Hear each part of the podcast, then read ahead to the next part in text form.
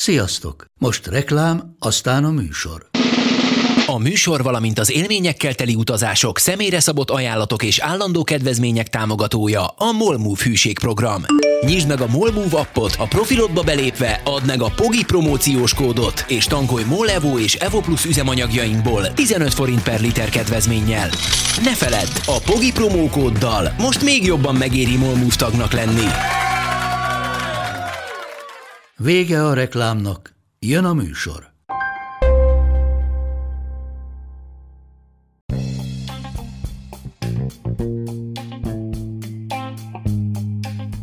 Ez itt a Pogi Podcast. Pogácsa Zoltán közgazdás, szociológus, politikai gazdaságtani podcastja a globális gazdaságról a klímaválság, az automatizáció, a digitális gazdaság, az egyenlőtlenségek és a posztdemokrácia korszakában.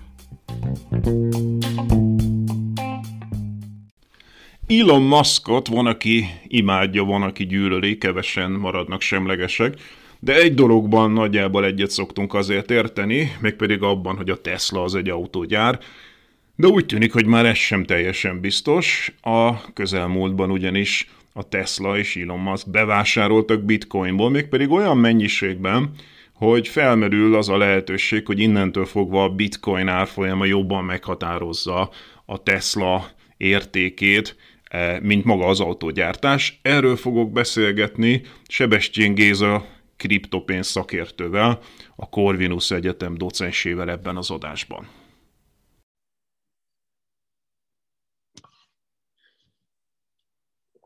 Pogács Zoltán vagyok, és a mai alkalommal Elon Muskról és a kriptovalutákról, és ebben a bitcoinról lesz szó, és a beszélgető társam ehhez Sebestyén Géza, a Corvinus Egyetem docense, a kriptovaluták szakértője. Szervusz Géza, jó reggel! Szervusz Zoli, jó reggel! A történt valami egészen furcsa, Elon Musk bevásárolt bitcoinból. Ez egy első halásra nem annyira meglepő, hiszen joga van hozzá, megteheti, de te írtál egy cikket, egy, egy bejegyzést arról, hogy ez mégiscsak problémás, Úgyhogy szerintem kezdjük azzal, hogy meséld el, hogy mi történt pontosan, aztán utána majd átmehetünk arra, hogy ez miért problémás, de először fejtsük ki, hogy mi történt konkrétan.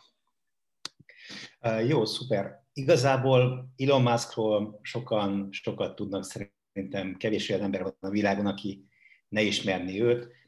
Rengeteg cégben volt ő különböző szerepben, kezdve a PayPal-tól, már előtte is volt persze cége, de a PayPal az első, amit talán mindenki ismer, egészen ugye SpaceX, Tesla, de Boring Company és a Neuralink, tehát lehetne sorolni, hogy milyen komoly cégekben van. És nagyon aktív ő mindig is a Twitteren, és ez az egész sztori, ez egy utólag fölgöngyörítve, ez olyan tavalyi év december 20-án kezdődött el, amikor posztolt egyrészt egy bitcoinnal kapcsolatos posztot, amiben azt írta, hogy a bitcoin az ő biztonsági szava, a safe illetve a Dogecoin, arról is szintén posztolt egyet, azt írta csak, hogy egyetlen egy szó Doge. És ugye a Dogecoinról azt kell tudni, a bitcoint azt valószínűleg sok mindenki ismeri, a legelső kriptopénz, a legelső virtuális valuta. A Dogecoin az pedig egy kázi viccként jött létre, egy azt hiszem Adobe-nél és IBM-nél dolgozó két programozónak a, az alkotása volt, de ezt nagyon felkapták, nagyon felkapta a kriptoközösség. Először mindenféle vicces mémet küldtek, egy kutya figura az, ami az ő szimbólumuk, és, és egyébként még az is, arról is híres a Dogecoin, hogy aki látta a Jégveled című filmet, amikor a jamaikai bobcsapat az kikerül az olimpiára, mhm. a a Dogecoin az gyűjtés rendezett 2014-ben, hogy a jamaikai csapatot megint kiutassák a, az olimpiára, és ők ezt el is érték, de azért sok gond volt magával a Dogecoinnal később, sok probléma volt vele, és hát ott egy komoly csalás is kötődik hozzá, nem ők követték el, de, de Dogecoin-nal követték el ezt a csalást. Most, hogy és aztán egyre a, többet posztol. Ez a Dogecoin, ez D-O-G-E, Dogecoin. Mi ez a D? Mi, miért pont Dogecoin-nak hívják ezt? Remek kérdés, fogalmam sincs, ezt, ezt nem tudom sajnos én sem. Uh, talán a, uh, ugye én azt gondolom, hogy a kutyára utaltak eleve, de, hogy, de az E betű az, az engem is megzavar. Megmondom őszintén, hogy én sokat tudok róla, Dogecoinról, de, de ez pont nem érdekes, érdekes kérdés, majd utána nézek is. Jó. És, és aztán folyamatosan jöttek a posztok, idén januárban is több, több ilyen volt részben a bitcoinról, részben a, a Dogecoinról, például január 28-án egy VOOG címnapra hajazó képet posztolt Musk, amin az volt írva, hogy Dogue, tehát ugye itt a VOOG-nak a uh-huh. Kicsit átirata a, a, a Dogecoinra, egy kutya volt a képen, és, és hát a Dogecoin szépen reagált is egyébként ezekre a posztokra, tehát a legelső alkalommal 20-án, december 20-án, mikor először posztolt Musk, akkor majdnem 20%-ot emelkedett, hatalmas forgalommal, és januárban pedig több olyan nap is volt, ahol duplázott, vagy majdnem duplázott, sőt, január vége felé, 29-én majdnem 300%-ot ugrott meg az árfolyama, és a forgalma az meg 200-szorosa volt a Dogecoinnak a szokásos szinteknek. És igazából ezt így senki nem értette, hogy miért posztol ilyeneket, mindig szokott. Tehát, korábban a Musk az, azért főleg a cégeiről posztolt, tehát a, a Tesla-ról és a SpaceX-ről, és azt értette mindenki, hogy miért. Ezeket kevésbé értették, de hát Musk az egy nagyon érdekes személyiség, és szerintem betudták annak, hogy, hogy az ő excentrikus személyisége az, az, az éppen most ezt a területet találta meg, amit, amiről posztolgat külön. És ezután jött február 8-án az a bejelentés, hogy a Tesla az másfél milliárd dollárt fektetett bitcoinba, tehát másfél milliárd dollárt, dollárért vásárolt bitcoint, és ezzel együtt azt is bejelentették, hogy tervezik azt, hogy a jövőben bitcoint is el fognak fogadni, mint a vásárlásnak az ellenértékét, tehát bitcoinnél is lehet Tesla gépkocsit venni. Tehát ez, ez mondjuk nagyjából a hír, és szerintem innen tudunk tovább menni aztán sok irányba. Na most az, hogy másfél milliárd élvez bitcoint, az te itt ahhoz hasonlítod, hogy azt mondod itt a cikkben, konkrétan a cég által birtokolt bitcoin értéke a 2019-es mérlegfő összegének például több mint 4%-át teszi ki. A hétfő járófolyam emelkedés pedig önmagában közel 300 millió dollár profitot hozott a cégnek, ez pedig pontosan annyi, mint amennyit a cég 2020 harmadik negyedévében adózott eredményben elért. Tehát, hogy ezek azt mutatják, hogy ez egy igen jelentős összegű vásárlás volt, igaz? Így van, ezek, ezek brutális értékek, és ugye a, a sokféleképpen lehet értelmezni azt, hogy hogy mennyi ez a, az érték. Tehát én pont most a napokban egy, egy online platformon vitatkoztam egy ismerősömmel, hogy ez sok vagy kevés, a 4% az mennyire sok vagy mennyire kevés, de azért itt azt kell látni, hogy ha vesz a cég 4%-ért, mondjuk egy magyar cég vesz a, az összes eszköznek 4%-áért mondjuk eurót, akkor ott az a kockázat, hogy az euróforint árfolyam megváltozik, ami változik, de azért messze nem úgy változik, mint a bitcoinnak az árfolyama, tehát azért itt a, a bitcoin befektetéseknél ez a 4% az azt jelenti, hogy iszonyat volatilis eszközbe fektették ezt bele, aminek az értéke az akár középtávon is duplázhat, vagy felezhet is, és ez egy hatalmas kockázat. Ez egyik, amit látni kell. A másik, amit látni kell, az az, hogy sokan azt gondolják, hogy oké, okay, mi van, berakott 4%-ot, legfeljebb elbukja ezt a 4%-ot, az még mindig a cég értékének csupán 4%-a, de azt kell még tudni, hogy a, a Tesla-nak a, tehát ahogy egy részvényt értékelünk, sokféle mutatóval ami segít megérteni, hogy mennyi a cégnek az értéke, és az egyik ilyen fontos mutató, amit szoktunk használni az értékelésnél, az a P per BV, vagy a piaci érték könyv szerint értékaránya, ami azt mutatja, hogy nagyjából azt mutatja, hogy, hogy egy dollárnyi befektetés a cégbe, tehát egy dollárnyi vagyon a cégben, az, az a részvénypiacon mekkora értéket képviselt, a részvény árfolyamra ez hogyan csapódik le, és a Tesla-nál ez 45, ami egyébként brutálisan magas, tehát, tehát azért ezek a számok, ezek ilyen egy-kettő környékén szoktak általában lenni, tehát hogyha berakunk a cégbe egy millió forintot, az kb. részvényárba is egy milliót ér.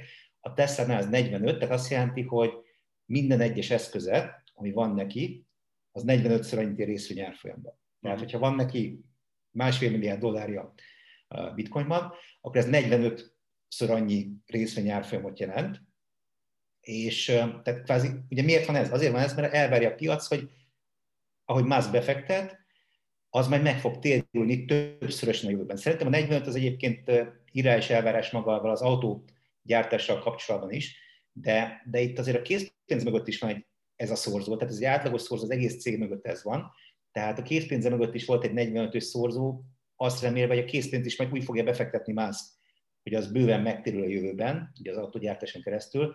Na most a bitcoinnál ez azt jelenti, hogy ott is van egyfajta elvárás, vagy hát amíg nem tudták, hogy ez bitcoinba fektette, ott is volt egy elvárás, hogy ez is majd 45-szörözni fog.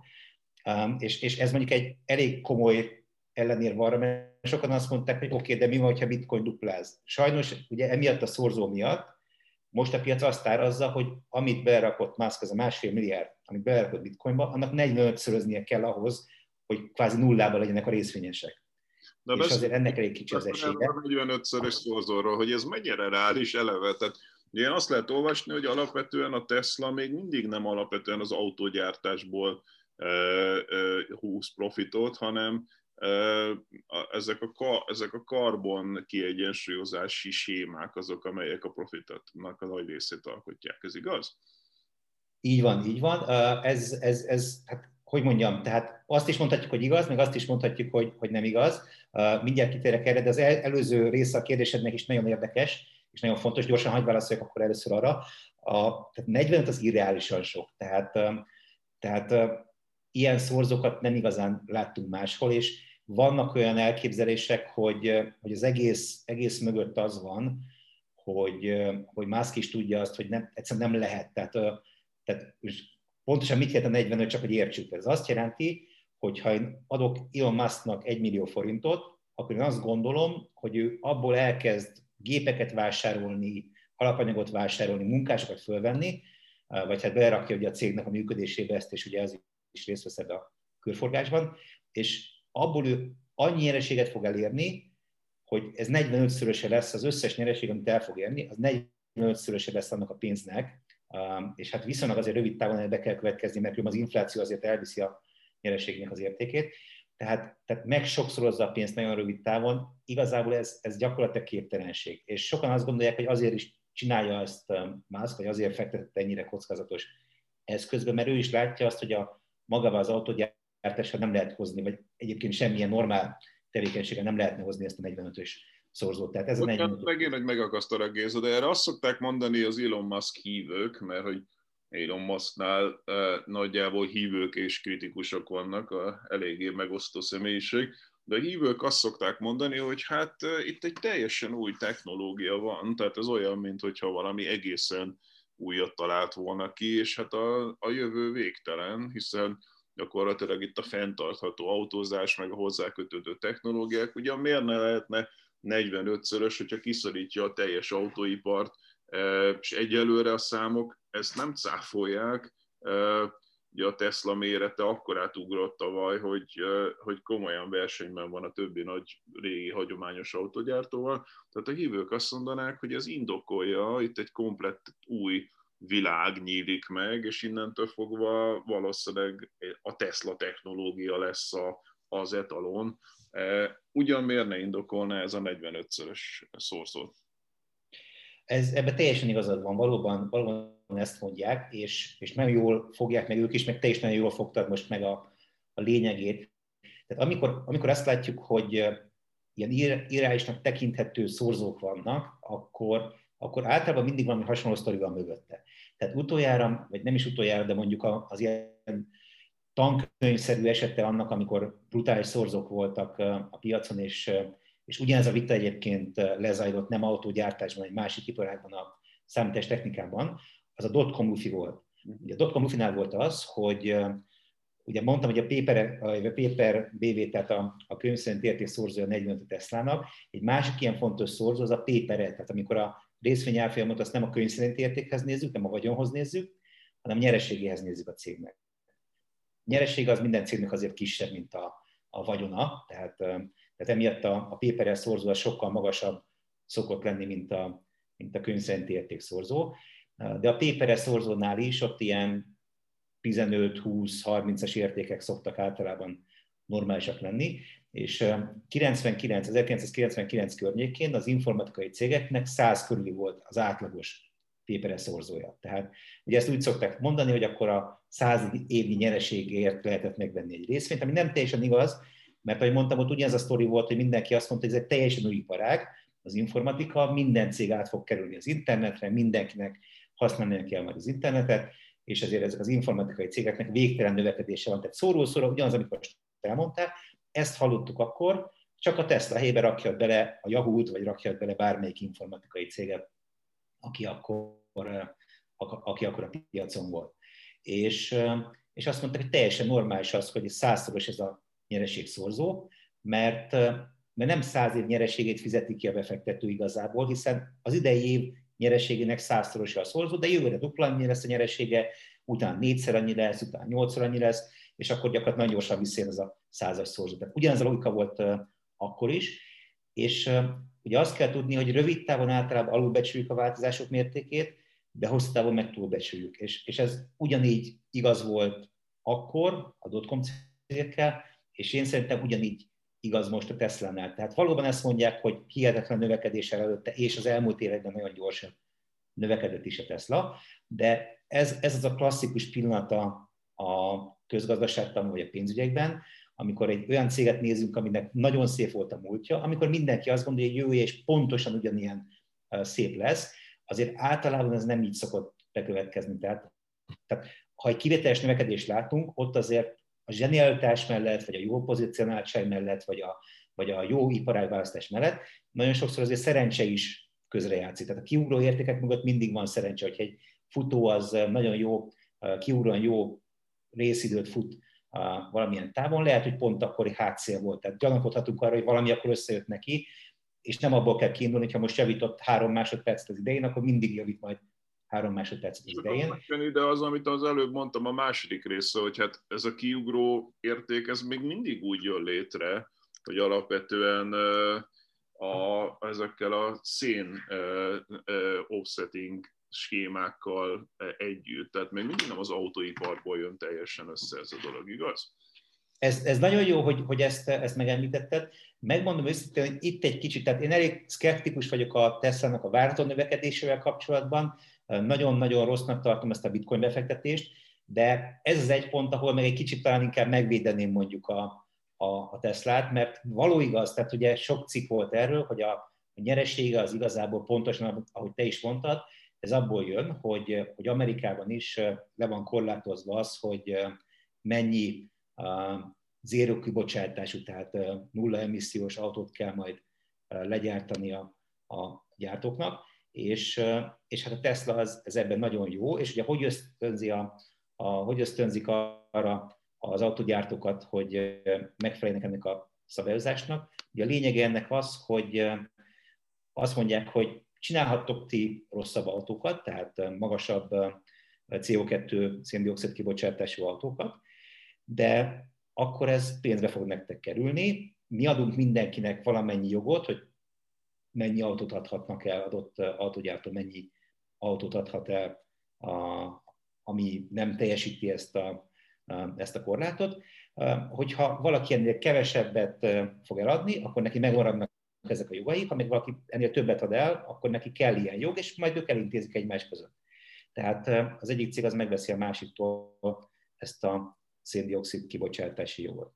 És én azt mondom, hogy, hogy az a lehetőség, tehát valóban a Tesla-nak nagyon jók a mutatói, emiatt ő neki rengeteg joga van, amit el tud adni a piacon, és való igaz, hogy a nyerességének gyakorlatilag a 100%-a, mondhatjuk azt, hogy ilyen jobb eladásból származik, de azért, hogy mondjam, ezt, ezt úgy kell értelmeznünk, hogy azért nem az van, hogy ő, hogy ő egy fillér bevételt nem keres az autókkal, és, és csak a jogból keres pénzt, hanem azért az autókkal is, tehát most nehéz azt mondani, hogy ha egy cégnek van 10 millió nyeresége, az pontosan miből lett. Tehát ennek része persze az is, hogy eladtak ők jogokat, mert nem, nem volt nekik rá szükségük, de azért nagyon nagy része az nem a jogok eladásából jön ennek a bevételt tömegnek, hanem abból jön, hogy, hogy ők kocsikat adnak el. Tehát adnak elő kocsikat, csak összevethető az, amit a jogok eladásából szereznek, az az összeg, az összevethető a nyereségükkel. Viszont azt látni kell, hogy ez minden más cégnek is megvolt az a lehetőség. Tehát azért gondoljuk be, hogy a, a Ford is dönthetett volna úgy, hogy ő elkezd,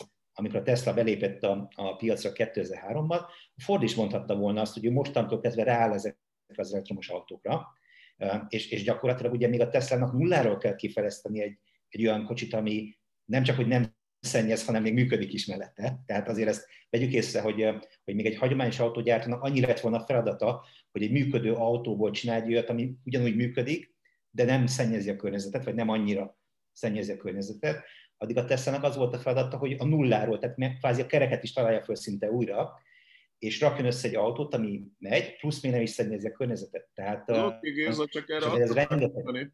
erre, azt szok, erre azt szokták mondani a kritikusok, hogy igen, eddig nagyjából elaludt az autóipar, de most meg fölébredtek. Tehát hogy az utóbbi időben viszont gyakorlatilag nagyon hirtelen nagyon sok nagy gyártó váltott, és adott esetben akár jobb technológiákkal is a piacra léphetnek. Ugye főleg a japánokat szokták itt emlegetni, akiknek hát nagyon ígéretes bateri technológiájuk vannak például, stb. stb. Tehát, hogy az a típusú offsetting profit, amit a Tesla produkált az elmúlt időszakban, az, az szintén nem fenntartható. Tehát, hogyha azt mondtad, hogy ez a profit általában nem lesz fenntartható hosszabb távon, akkor ezen belül ez a komponens, amiből igazából a profit származik, ez aztán meg pláne nem lesz fenntartható, hogyha végre fölébred az autóipar. Hm?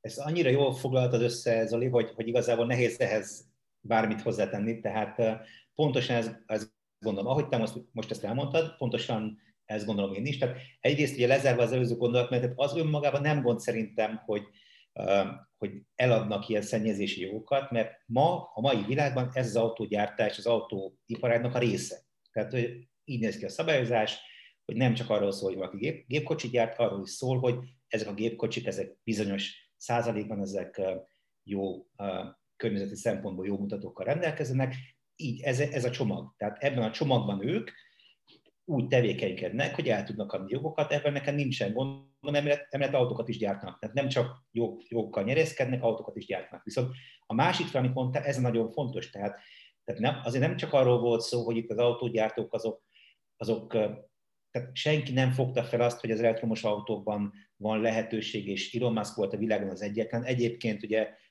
azt, azt kevesen tudják, hogy ő bevásárolta magát a Tesla-ba 2004-ben, tehát azért Teslát azt, azt két másik úriember alapította, és a, és a Musk az csak megvette a részvényeknek majdnem 100%-át egy évvel később, de nem csak Musk tudta azt, hogy az elektromos autókban van jövő, sőt, hát azért rengeteg autógyártó gyárt hibrid autókat, vagy akár elektromos autókat is, csak ennyire nem feküdtek rá valóban. És ez nagyon lényeges, amit mondtál, hogy amint lesz egy piaca ennek a, a, a, az elektromos autóknak, lesz egy normális a piac, vagy látják, hogy hogy néz ki a piaca.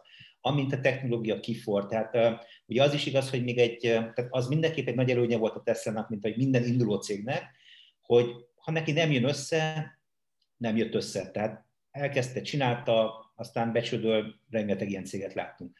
Azért egy már meglévő komoly piaci pozíciókkal rendelkező cégnek, mint a Daimler, mint a Toyota, mint a Ford, bármelyiknek, hogyha csinálnak egy ilyen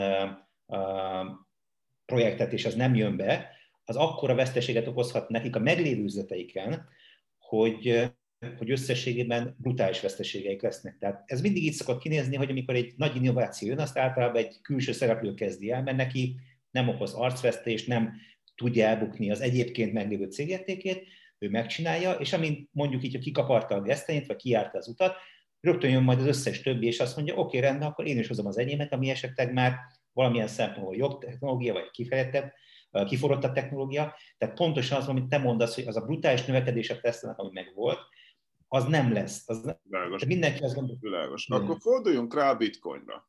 Tehát, hogy egy ponton úgy dönt Musk, hogy bevásárol nagyon sok bitcoint, meg hogy majd elfogadja a bitcoin fizetésként, de hogy azt írod ebben a cikkben, hogy, hogy ezt nem nagyon egyeztette a, a, a cég többi vezetőjével, és hát nyilván a, a befektetők sem tudhatták előre, hogy ezt a lépést megteszi, tehát gyakorlatilag ezt egy ilyen egyszemélyes döntésnek foghatjuk fel. Ez igaz?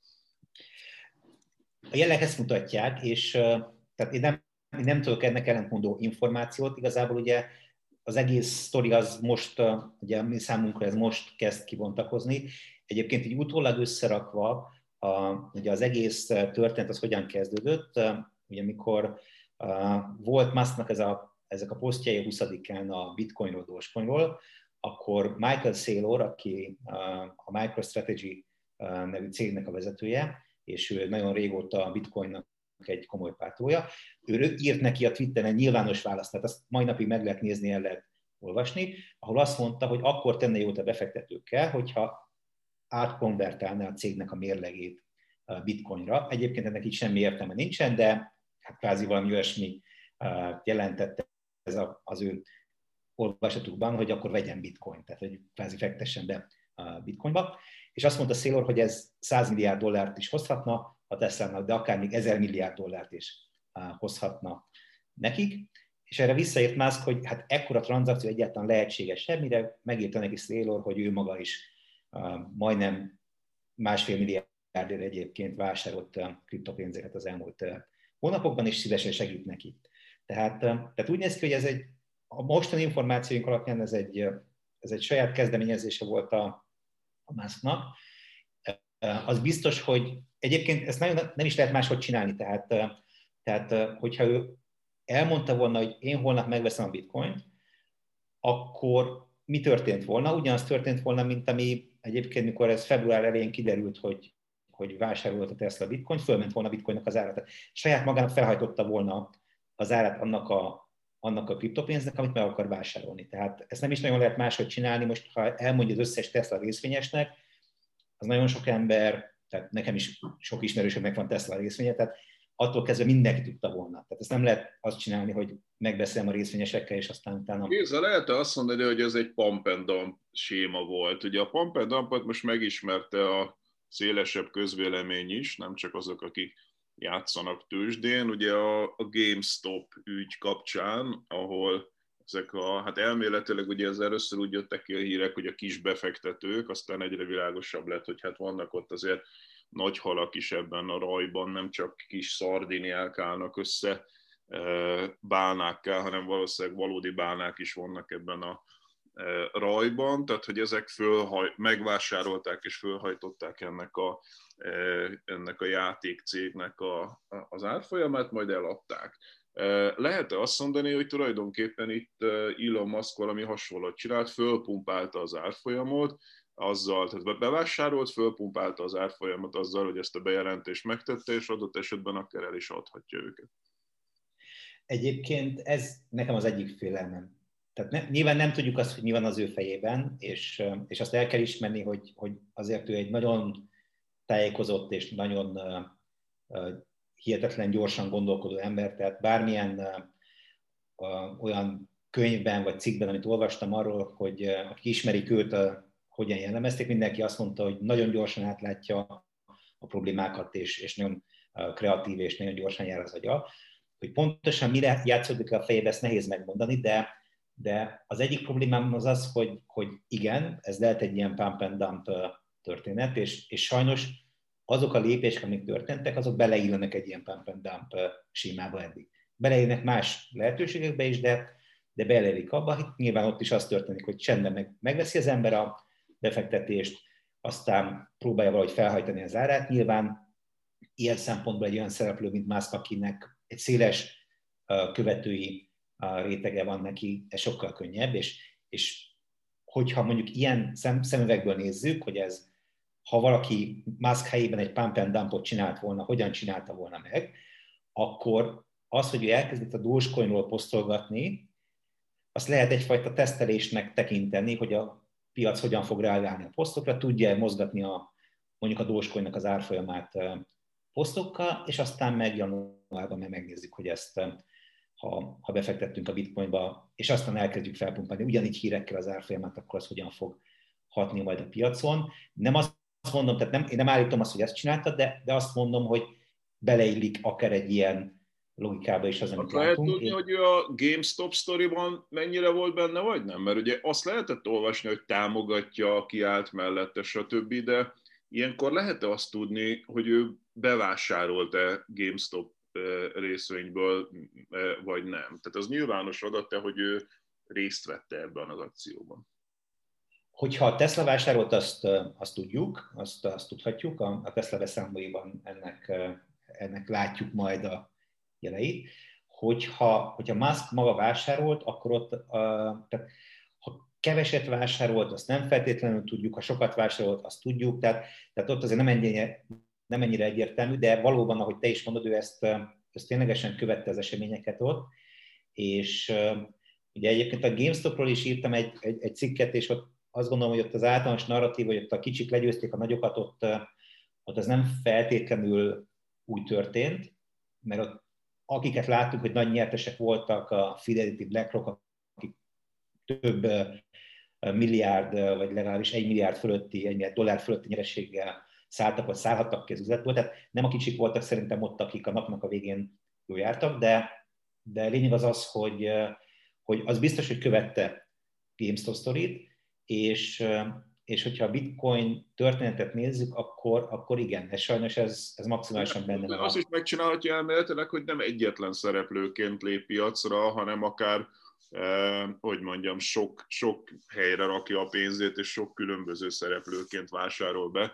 Tehát akkor, el, akkor elméletileg lehet, hogy soha nem is tudjuk meg, hogy mondjuk egy Elon Musk benne van egy ilyen pampendam sémába, vagy nincs simán persze. Tehát ugye a magyar tőzsdén is volt olyan cég, akinek a vezérigazgatója ugye benfentes uh, információkat úgy kereskedte, hogy nem ő vette meg a részvényt, amikor holnap tudta, hogy jó hírt fog majd közölni a sajtóval, és, és nem ő adta el, amikor tudta, hogy rosszat, hanem a szomszédját megkérte, hogy, hogy vegyen és adjon el. Tehát, tehát vannak ilyenek, és, és, és hát rengeteg híres eset van a, a Sumitomónak volt egy esete, aki a részben a legnagyobb kereskedő volt, aki mindenféle ilyen kínai leánycégeken, akik nem kapcsoltak papíron sehol se hozzá egyébként, azon keresztül vásárolt, egyébként meg eladott, és, és keverte a, a résznek az, az árfolyamát. Tehát vannak, van, rengeteg ilyen sztori van, amit láttunk az életben, és, és ezeket nehéz utólag visszafejteni.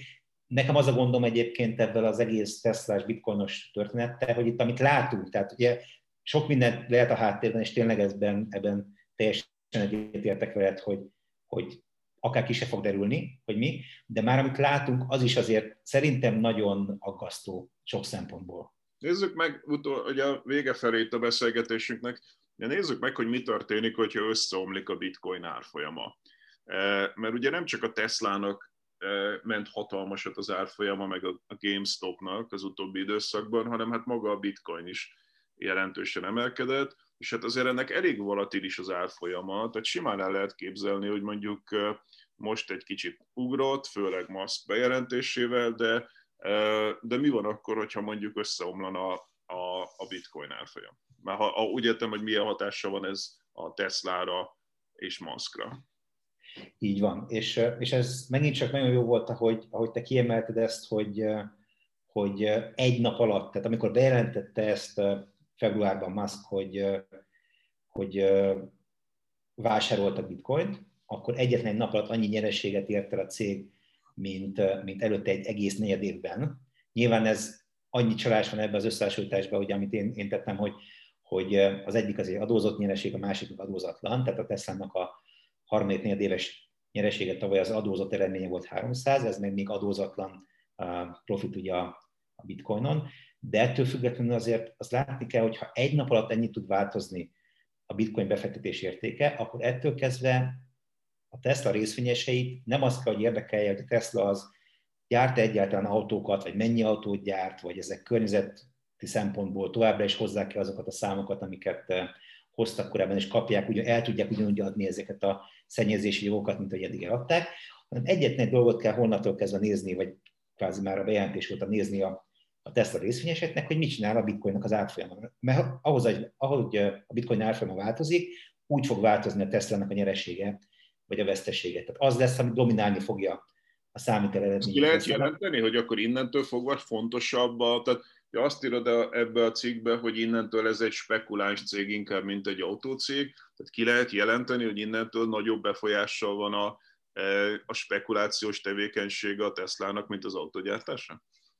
Ugye a bitcoin az, az azon a napon, amikor bejelentették ezt, 20%-ot emelkedett, ez a 20% emelkedés, ez még egyszer egy nap alatt annyi nyereséget hozott a Tesla-nak, mint az alaptevékenysége mondjuk így, egy negyedét, tehát három hónap alatt, és azt kell tudni, hogy az a legjobb negyedéve volt a Tesla-nak egyébként a múltat nézve. Tehát régebben, korábban sokkal kisebb nyereségei voltak, ha egyáltalán volt nyeresége, nagyon sokáig veszteséges volt egyébként, és égette a pénzt is. Tehát, tehát azért azt kell látni, hogy a legjobb negyedév, egész negyedév nyereségével egyenértékű nyereséget csinált a bitcoinon egyetlen egy nap alatt. Tehát ez azért megmutatja azt, hogy, hogy az árfolyam változása a, a bitcoinnak az mennyire brutális nyereséget, vagy akár veszteséget is jelenthet a, a, a Tesla számára, és azért erre azt mondhatja, bocs, erre azt mondhatja egy, egy maszk hívő, hogy hát nyilván valami fajta stoppot berakott a rendszerbe, ha csökkenne az árfolyam, akkor eladja a részvényeket, olyan nagyot nem veszíthet rajta, viszont nagyot nyert már rajta.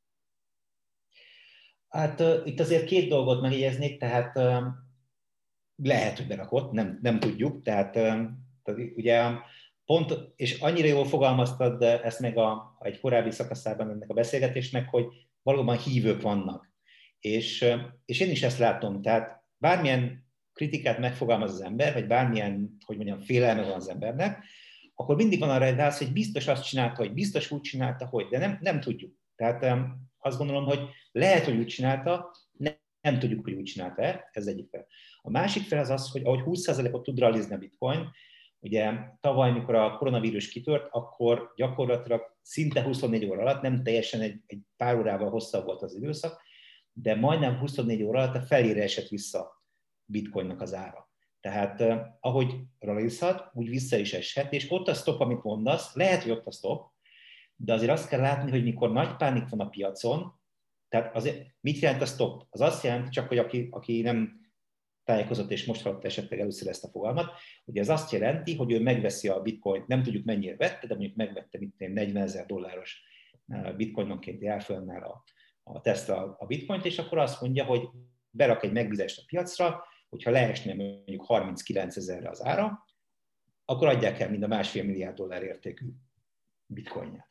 És eh, na de azért ez nem úgy, tehát az csak annyit jelent, hogy ha leesne addig az árfolyam, akkor ez a megbízás, ez aktiválódik. Tehát akkor... De azt is jelentheti Géza, bocs, hogy megvette alacsony árfolyamon, megtette ezt a bejelentést, föl, fölment az árfolyam, és most berakott egy stoppot, hogy innentől, hogyha esne az árfolyam, akkor automatikusan elad.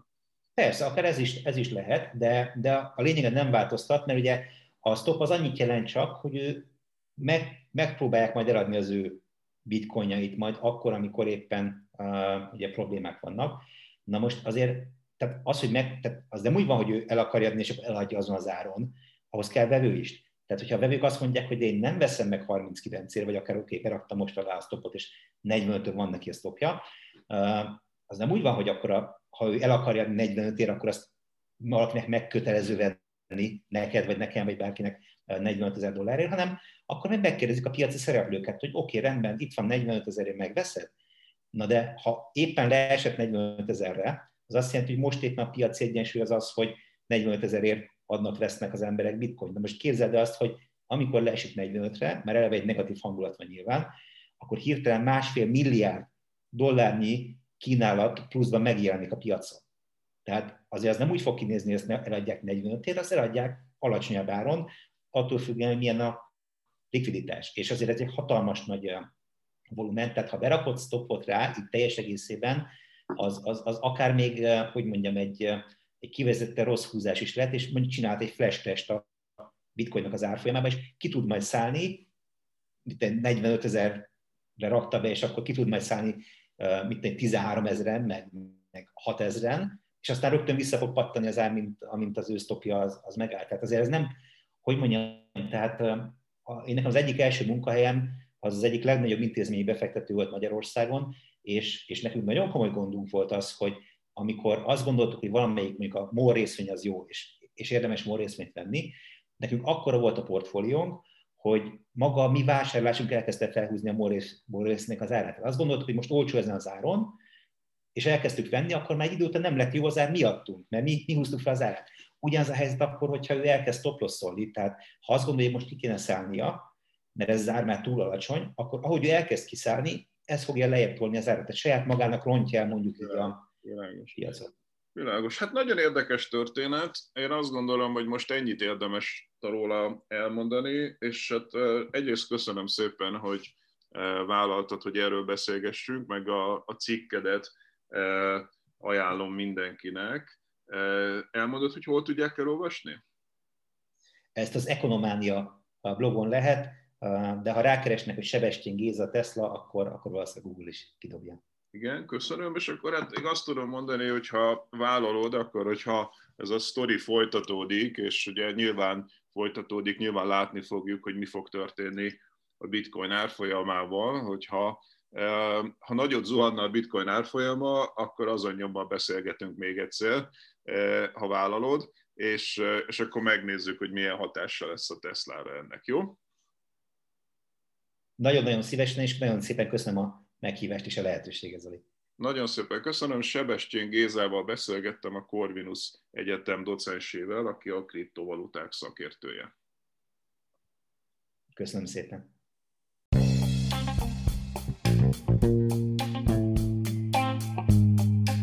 Ez volt ma a Pogi Podcast. Ha vitába szállnál az elhangzottakkal, vagy témát javasolnál, keresd a Pogi blog oldalt a Facebookon. Ha támogatnád a podcastot, azt a www.patreon.com per Pogi Podcast oldalon teheted meg. Köszönjük! Ha más podcastekre is kíváncsi vagy, hallgassd meg a Béton műsor ajánlóját.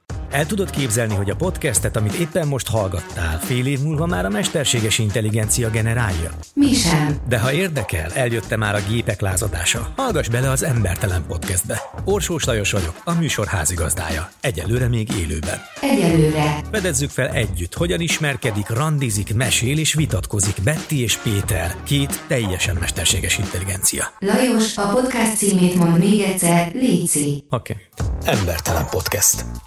Ez a műsor a Béton közösség tagja.